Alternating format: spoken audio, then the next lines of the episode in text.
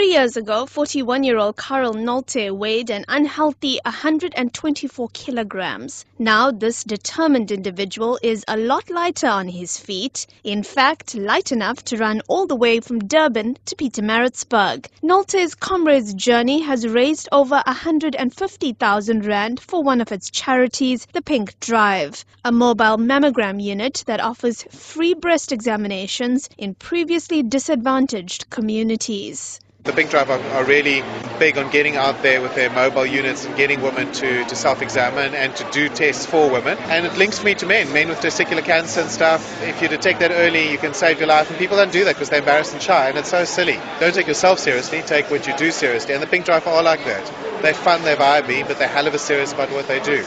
He ran his first comrades last year with the belief that once you set your sights on a goal, anything is possible. He's encouraged all South Africans to focus on what is possible to make a difference in the lives of those who need help. We have lots of problems and issues in South Africa. None of them are end of the world. Get going, make a plan, fix something, work with your next door neighbor, work with the person around the corner. There's so much goodwill, and I get really frustrated when people think that stuff's not possible. I couldn't, in inverted commas, run the comrades, and I did. Um, I couldn't raise 150,000 rand, and I did. Nolte raised the funds through involving people from all walks of life and all ages from a learner who donated two rand of his pocket money to a businessman who could afford a thousand rand. The idea is that every little bit adds up to making a big difference. The way that I did it is I didn't want people to give me lots of money. I wanted lots of people to give me small amounts. So I've had people give me from 10 rand to a few thousand. Just just getting lots of people in, involved in that and getting lots of people excited and passionate and, and contributing. And then anybody can make a difference. And sometimes it's with money and sometimes it's with support.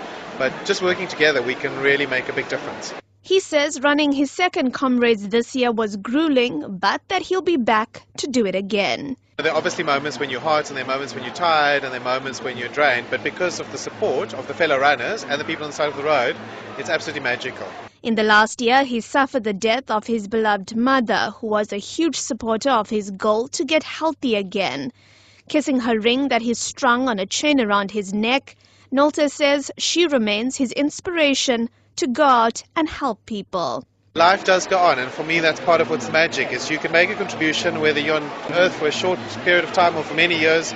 None of us know, but the point is make a contribution while you're here and do the best you can. Nolte lives by the saying, "Unless you're dead, anything's possible."